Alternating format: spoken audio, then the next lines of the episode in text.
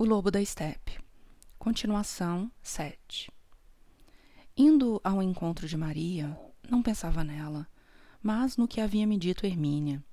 Talvez aqueles pensamentos não tivessem sido seus, mas antes meus, e a vidente os lesse e se apropriasse deles, para em seguida devolvê-los a mim sob uma nova forma. Naquele instante, estava-lhe muito grato por haver expressado o pensamento da eternidade. Eu necessitava dele. Sem ele, não poderia viver, e muito menos morrer.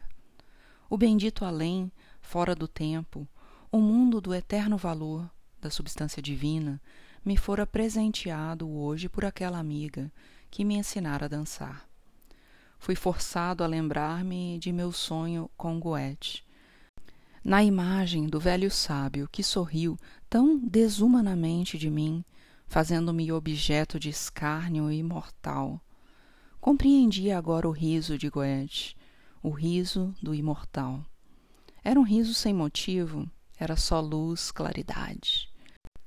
O que resta de um homem verdadeiro que passou pelos sofrimentos, os vícios, os erros e as paixões e os maus entendidos dos homens e entrou no eterno, no cosmos. E a eternidade não era outra coisa senão a libertação do tempo. Era, de certo modo, a volta à inocência, o regresso ao espaço. Fui procurar Maria no lugar onde habitualmente nos encontrávamos para jantar, mas ela ainda não havia chegado. Naquele tranquilo restaurante de subúrbio, sentado à mesa já posta, esperei-a com um pensamento nessa última conversação. Todos aqueles pensamentos que Hermínia e eu havíamos trocado me pareciam tão familiares e já tão conhecidos como se fossem criados por minha própria mitologia e por meu próprio mundo de imagens. De onde me eram tão familiares os imortais, que vivem no espaço sem tempo, libertos, convertidos em imagens, com a cristalina eternidade a envolvê-los como éter e a fria alegria estelar resplandecente desse mundo supraterreno? Enquanto refletia, passagens de Cassations de Mozart e do cravo bem temperado de Bach vieram-me à mente, e pareceu-me ver nessa música a fria claridade estelar, a claridade etérea. Sim, ali estava. Aquela música era algo assim como o tempo congelado no espaço e sobre ela vibrava infinitamente uma alegria sobre-humana, um eterno riso divino. Sim, e como o velho Goethe de meus sonhos se harmonizava bem com tudo aquilo.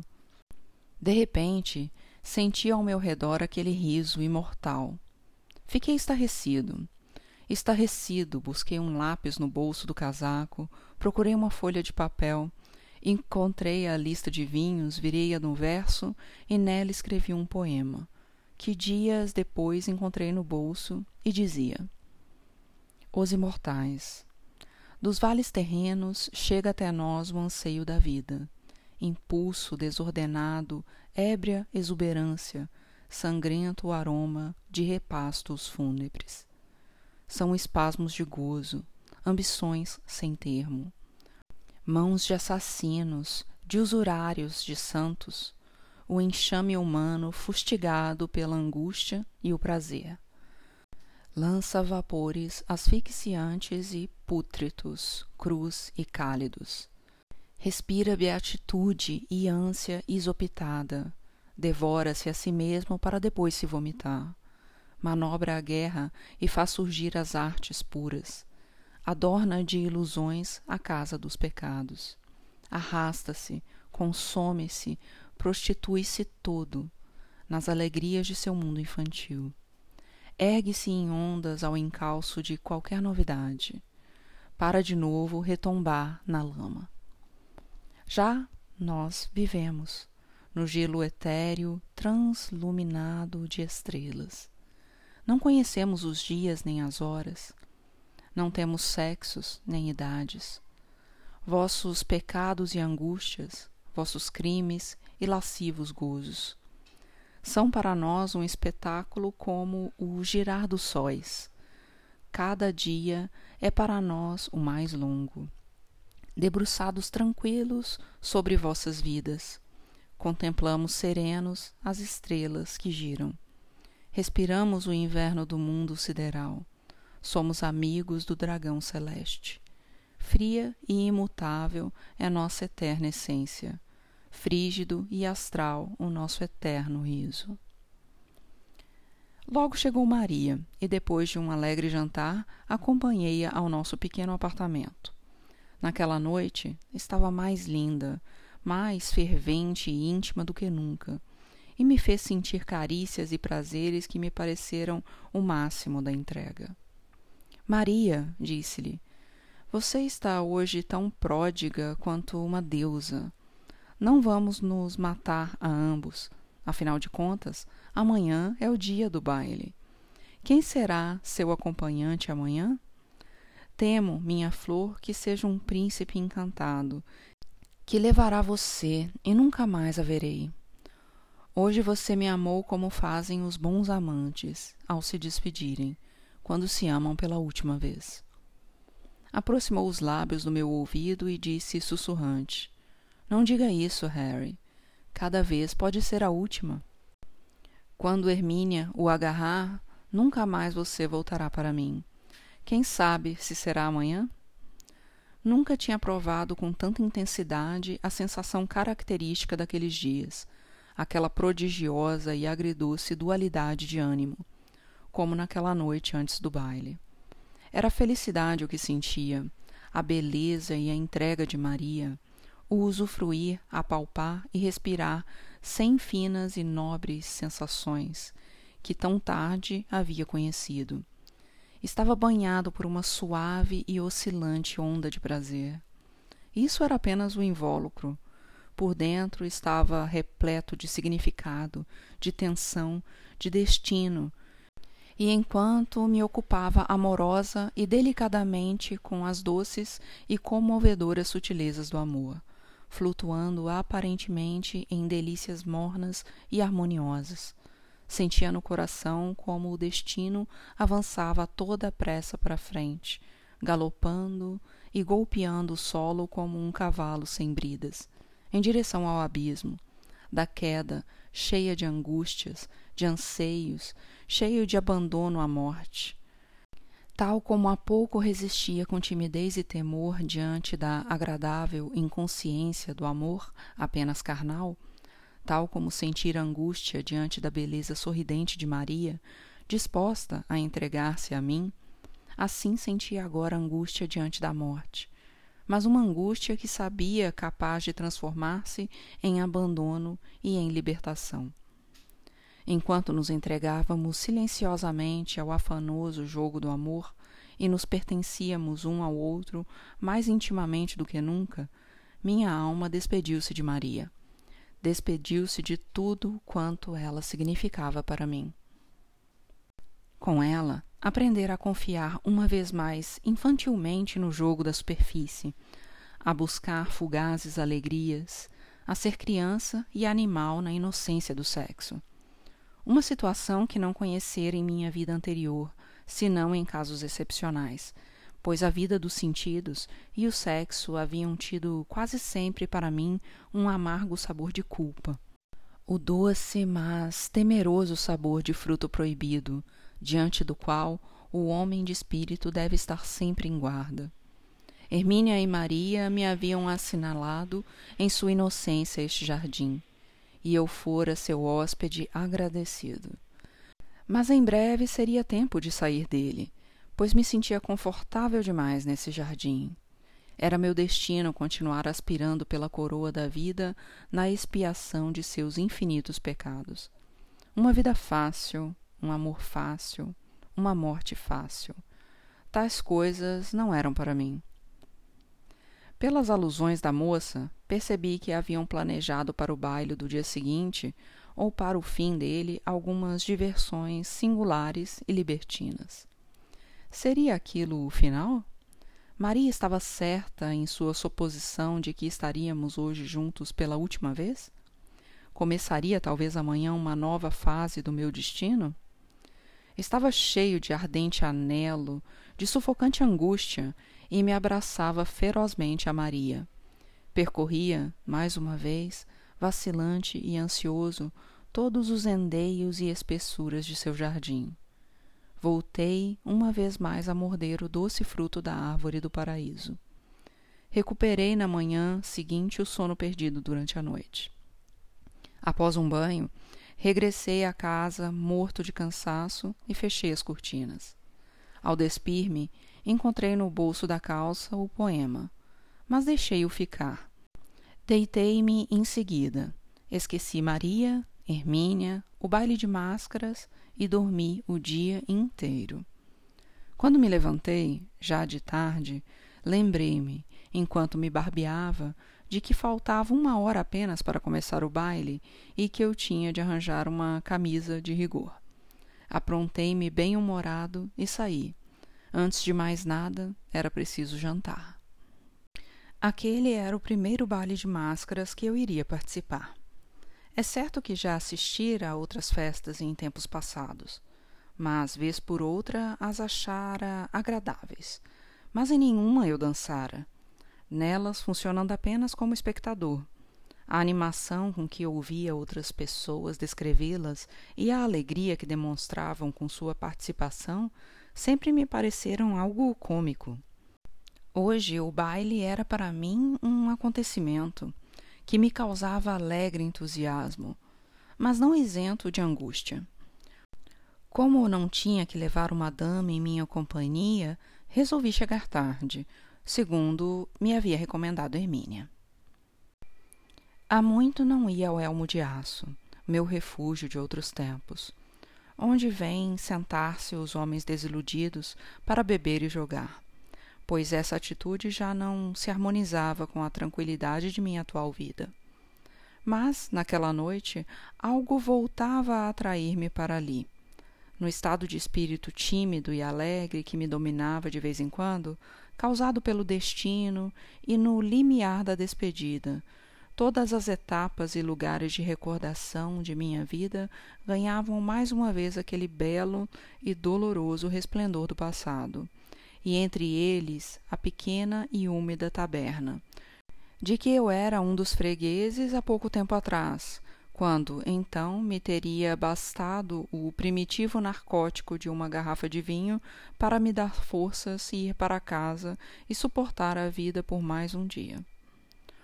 Outros meios de poderoso encanto havia eu saboreado depois disso.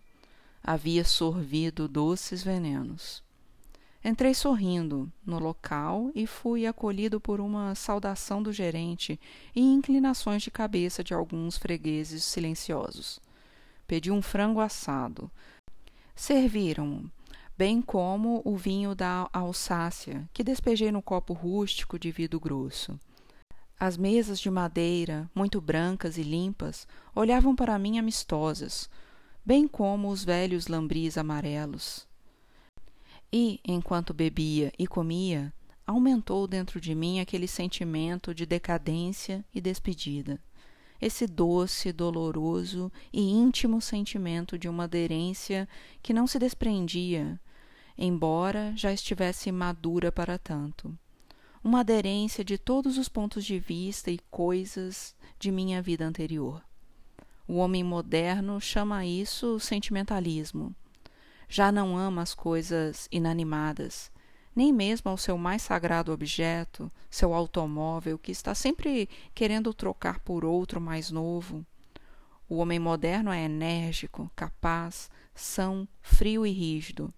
Um tipo excelente, que será um milagre de eficiência na próxima guerra. Mas tudo isso nada me importa. Não sou um homem moderno, nem também um antiquado. Estava fora do tempo e me arrastava em direção à morte, que desejava. Nada tinha contra o sentimentalismo. Estava alegre e agradecido de sentir ainda em meu coração algo assim como alguns sentimentos. De modo que me entreguei às recordações que a velha taberna suscitava em mim e a simpatia que me despertavam aquelas velhas cadeiras maciças, o odor a fumo e a vinho que eram para mim como um resplendor do habitual, do cálido, do caseiro, pois todos esses significados tinha a taberna para mim. Despedir-se era belo, doce. O banco duro pareceu-me agradável, e bem assim o copo rústico. Apreciava o vinho da Alsácia, apreciava minha confiança em todas e em cada uma das coisas daquele lugar. Amava a fisionomia dos bebedores, que estavam sentados a sonhar e dos quais eu fora irmão por algum tempo.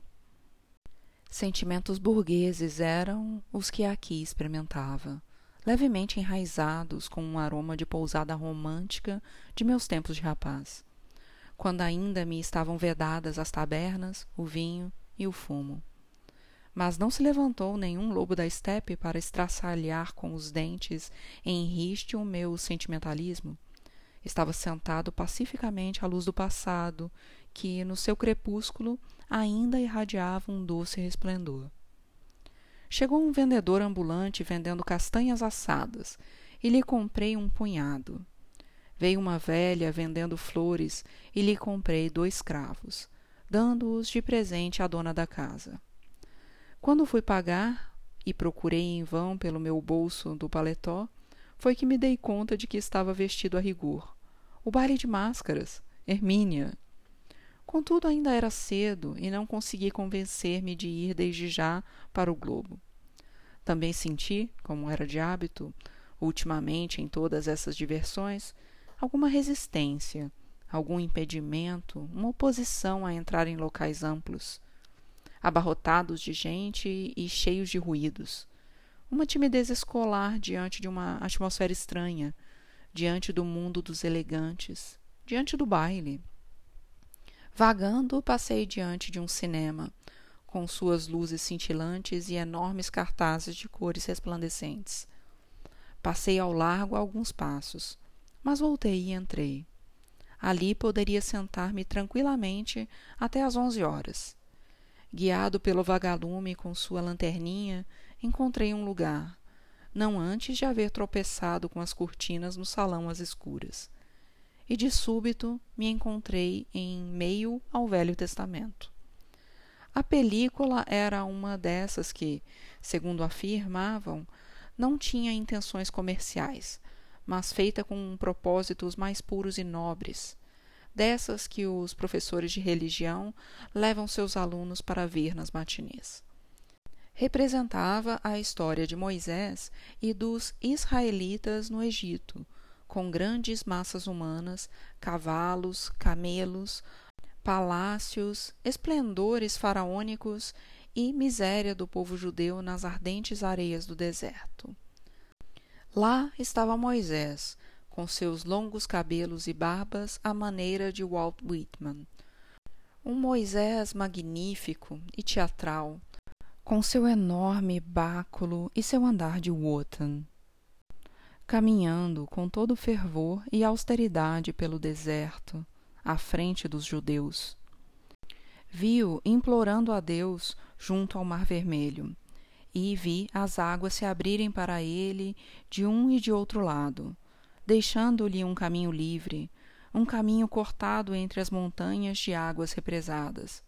Os meninos que os professores de religião trazem a ver a película certamente discutiram sobre a maneira pela qual os cineastas haviam conseguido executar a cena. Vi o profeta e seu povo temeroso atravessando o mar. Vi aparecer no encalço deles os carros de guerra do Faraó, viu os egípcios se deterem vacilantes à orla do mar depois avançarem valentemente pela brecha e em seguida derrubarem-se sobre eles as montanhas de água, afogando a magnificência e o esplendor dos carros do faraó e de seus guerreiros, que me recordou um dueto de baixos de Handel, no qual esta passagem aparece maravilhosamente descrita. Vi Moisés subindo depois ao Monte Sinai, um herói adusto numa adusta confusão de penedos. E vi como Jeová lhe foi transmitindo, entre trovões e relâmpago, os dez mandamentos. Ao passo que seu indigno povo erigia o bezerro de ouro aos pés da montanha e se entregava aos regozijos bastante desorbitados. Era para mim prodigioso e surpreendente contemplar tudo aquilo e ver representada a história sagrada, com seus santos e milagres que em nossa juventude nos permitiram pressentir confusamente um outro mundo, ali, diante daquele público agradecido que comia em silêncio as guloseimas que trouxera consigo, além de poder admirar uma pequena e formosa estátua de Ramsés e a cultura daqueles tempos. Meu Deus, teria sido preferível que perecessem, além dos egípcios, os judeus e os outros povos, de morte violenta e digna, em vez dessa cruel e pretensa morte aos bocados por que passamos hoje em dia. Mil vezes preferível. Meus secretos impedimentos, meus temores diante do baile de máscaras não haviam diminuído com o filme e suas emoções, mas antes aumentado desagradavelmente, tanto que tive de concentrar meus pensamentos em Hermínia para me encaminhar ao globo e penetrar no salão. Já era tarde da noite e o baile estava em seu máximo esplendor. Logo me vi envolto pela multidão de mascarados, empurrado daqui para lá solicitado pelas garotas que as convidasse ao champanha, recebendo dos pierrots pancadinhas nos ombros e tratado por todos com a maior intimidade. Não fazendo caso de nada, aproximei-me com dificuldade do vestiário. Quando recebi o cartão numerado, guardei-o cuidadosamente num dos bolsos, pensando que de certo iria usá-lo de volta se aquela multidão continuasse a aborrecer-me como estava. Em todos os salões do grande edifício se acotovelava a gente festiva. Dançava-se em todas as salas, até nos corredores. Escadas e patamares estavam cheios de mascarados, bailarinos, música, risos e júbilo. Fui deslizando como pude, oprimido, de uma sala onde tocava uma orquestra de negros até outra onde havia uma banda de aldeões do grande salão resplandecente até a entrada, das escadarias até ao bar, ao buffet, aos nichos onde serviam champanhe. As paredes estavam quase inteiramente cobertas de quadros e desenhos festivos e bárbaros, pintados por jovens artistas. Todos lá estavam: artistas, jornalistas, professores, comerciantes e também, naturalmente, todas as pessoas de nota da cidade. Numa das orquestras tocava Pablo, soprando com entusiasmo no seu tubo recurvo. Quando me reconheceu, reforçou a intensidade de suas notas, à guisa de cumprimento. Empurrado pela multidão, entrava numa ou noutra sala, subia ou descia uma escada. O vestíbulo de entrada fora decorado pelos artistas com motivos do inferno e a música era executada por demônios furiosos. Pouco a pouco comecei a preocupar-me por não ver Hermínia nem Maria. Lancei-me em sua busca. Tentei várias vezes penetrar no grande salão, mas era sempre detido pela multidão que vinha em sentido contrário. À meia-noite ainda não havia encontrado ninguém. Embora não tivesse dançado ainda, estava todo suado e aborrecido. Deixei-me cair sobre a primeira cadeira que encontrei vaga, entre pessoas estranhas. Pedi vinho e compreendi que uma festa tão ruidosa não era para um velho como eu. Resignado, tomei meu copo de vinho, olhei fixamente para os ombros e os braços nus das mulheres em torno, vi passar muitas máscaras grotescas. Pus-me a atirar confete e serpentina, despachei com um gesto as duas garotas que queriam sentar-se em meus joelhos ou dançar comigo. Velho urso, gritou-me uma delas, e tinha razão. Decidi animar-me bebendo, mas o vinho também me sabia mal, pois não cheguei a tomar um segundo copo. E pouco a pouco comecei a sentir que o lobo da estepe estava atrás de mim com a língua de fora. Não me sentia à vontade. Estava desambientado. Viera com a melhor das intenções para me divertir, mas não conseguia encontrar alegria, e todo aquele riso e exagerado regozijo me pareciam estúpidos e fora de propósito. E aconteceu que, Decepcionado e insatisfeito comigo mesmo, ao fim de uma hora, aproximei-me do vestuário para apanhar meu casaco e ir-me embora. Era uma derrota, um retorno ao lobo da estepe, e Hermínia não me perdoaria. Mas não podia fazer outra coisa. No difícil avançar através da multidão até o vestiário, examinei atentamente as pessoas, para ver se descobria minhas amigas. Mas em vão. Já estava diante do balcão do vestiário. A moça estendeu a mão para receber o cartão numerado que eu buscava encontrar no bolso do smoking. O cartão não estava ali. Diabo, isto era o que faltava. Durante minha penosa peregrinação entre a gente alvoroçada, enquanto estive sentado a tomar vinho, lutando com o desejo de sair daí, tinha apalpado mais de uma vez o bolso, constatando a existência do cartão em seu devido lugar. Mas agora já não o encontrava. Estava tudo contra mim. Perdeu o cartão? perguntou junto a mim um diabinho vermelho e amarelo. Não seja por isso, meu camarada. Pode usar o meu e me entregou um cartão. Enquanto o apanhava mecanicamente e o virava entre os dedos, o ágil diabinho desapareceu. Quando aproximei dos olhos o cartão, comprovei que não trazia nenhum número, mas uma inscrição em letras miúdas. Pedi à moça do vestiário que esperasse. Aproximei-me do primeiro foco de luz e li. Nele havia garatujada qualquer coisa, em caracteres miúdos e vacilantes, difíceis de ler. Hoje, a partir das quatro, no Teatro Mágico, só para loucos, entrada ao preço da razão para os raros somente. Hermínia está no inferno.